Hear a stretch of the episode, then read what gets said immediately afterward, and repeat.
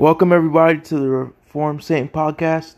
Today, I will be discussing, it will be a short episode for this is my first one. I'll be discussing how I got introduced into Reform theology. My name is Dylan,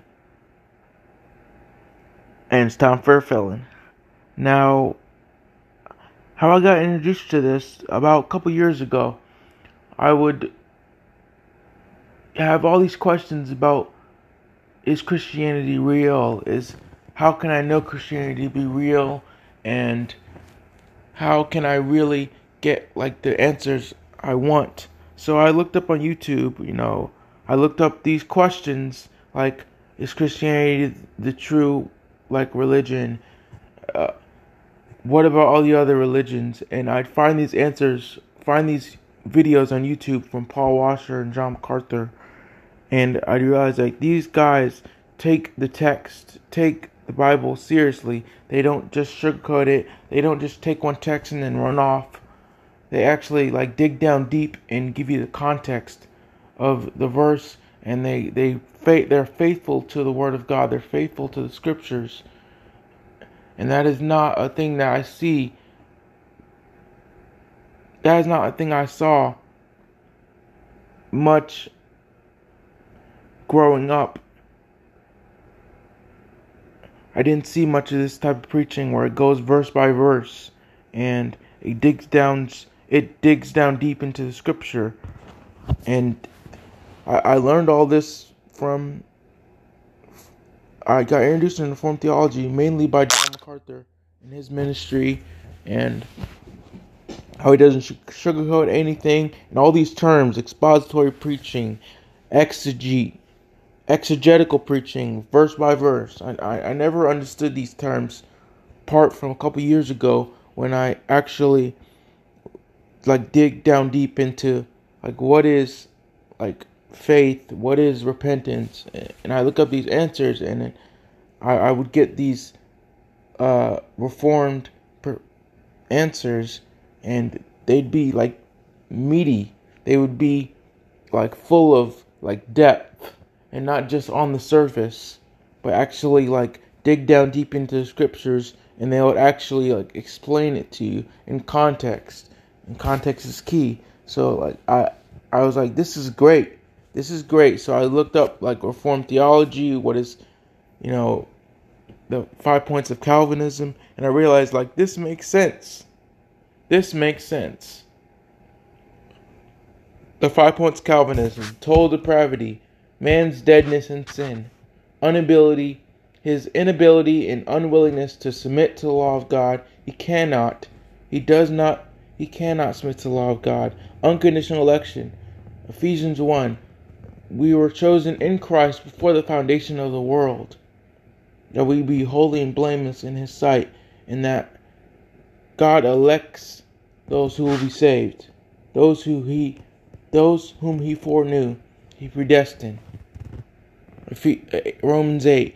And this is some like rich stuff here. And I, I was just like, wow, this is rich stuff that I I love this stuff and like I didn't get this growing up.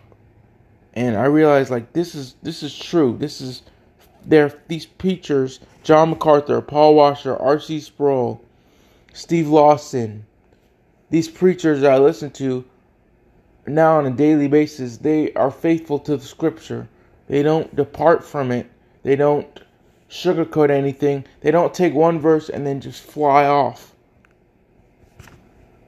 talking about what they really want to talk about, but actually their their teaching is grounded in the truth of God's word and the sufficiency of God's word. There's a lot of shallow preaching out there. There's a lot of cotton candy preaching out there. But these preachers, these teachers of the Word of God, are faithful to the text, are faithful to Scripture, and they're faithful to God through their preaching and their teaching. And I realized that, like, this is great. This is rich. This is rich, rich stuff I did not get growing up. I did not get this growing up. This is rich stuff, and I love it. And I, I, I just started buying all these books, and I have a MacArthur Study Bible, and I have a bunch of book books by MacArthur, John MacArthur, and I just love it. It's just John MacArthur has been a huge influence on me over the past couple years. That I've been introduced into Reformed theology and Calvinism. The doctrines of, are better known as the doctrines of grace. The, the, they're, it's great. It's great. It's biblical.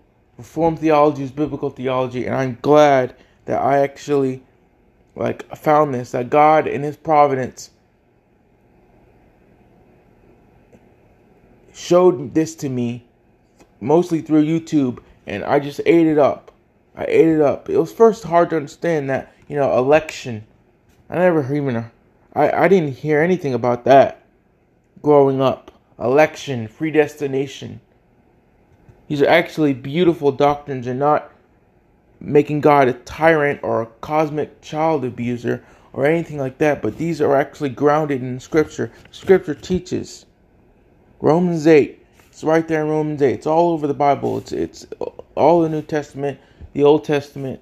It's there. Total depravity, unconditional election, limited atonement, or irresistible grace, perseverance of saints, or better known, you can call it total total inability, sovereign election, effectual, uh, definite atonement, effectual grace, per- preservation of the saints. It is God and God alone that saves. We are saved by grace alone, through faith alone, in Christ alone, according to Scripture alone, for the glory of God alone. It is beautiful. It is rich. It is deep. It is substantive truth of God's word, and and I love it. And I ate it up, and I still listen to. Uh, I listen to James White and Jeff Durbin and and MacArthur and listen to all these reformed guys, and I I I love it because they they base their teaching on scripture, actually digging down deep into the passage and giving you context, proper context, and I just love it. I I never got this kind of stuff growing up. Like I went to a non-denominational church and then a Pentecostal church. Like I never got this kind of deep dive, deep study into the Word of God until I actually started like like looking up questions about the Christian faith and like how do I remember I first looked up how do I know that I'm a Christian? How can I be sure? It started with assurance of salvation. How can I know that I'm a Christian? How can I know that I'm saved? And and this is just beautiful. Doctrines of grace are beautiful. They're they're God honoring, God exalting, and I love it. And I'm glad to be a reformed Christian. Thank you for everyone that listens to this. My name is Dylan, and this is my intro into Reformed theology.